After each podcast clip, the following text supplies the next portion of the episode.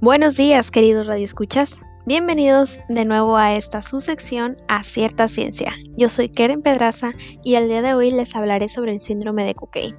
Comencemos.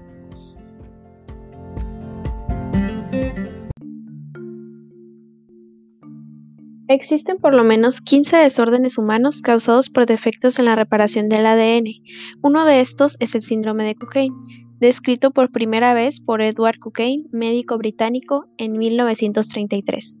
Este síndrome se presenta aproximadamente en uno de cada 100.000 nacidos vivos, con excepción de ciertas regiones endogámicas donde se ha observado que aparece con una mayor frecuencia.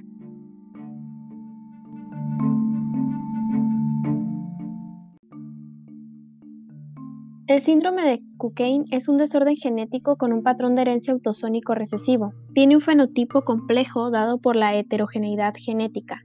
Son cinco genes responsables de este síndrome: CSA, CSB, XPB, XPD y XPG, en los que se han encontrado diversas mutaciones.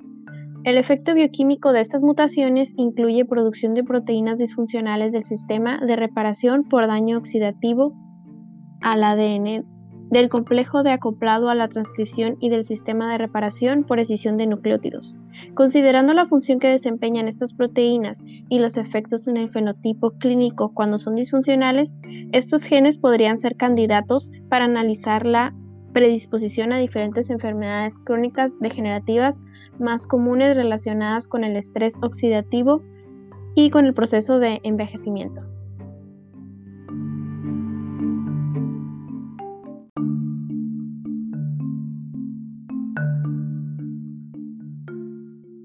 Los signos más frecuentes de la enfermedad incluyen retraso progresivo del crecimiento, discapacidad intelectual, ataxia cerebelosa, espasticidad, neuropatía periférica desmielinizante, retinopatía pigmentaria, sordera neurosensorial, anomalías dentarias, presencia de caries.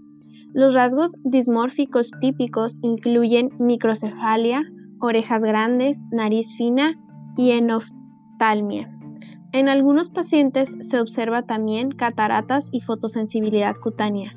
Presentan atrofia del tejido adiposo subcutáneo que puede conducir a signos de envejecimiento cutáneo prematuro.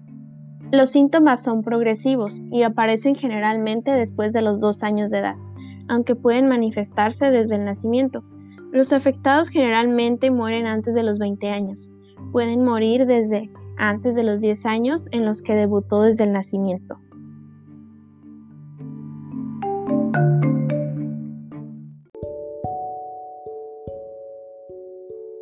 En manejo no existe un tratamiento específico para el síndrome de Cocaine.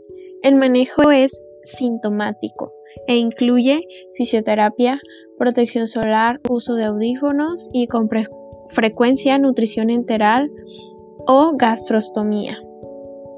Esto ha sido todo por la cápsula de hoy. Espero que les haya gustado. Muchas gracias por habernos acompañado. Hasta la próxima.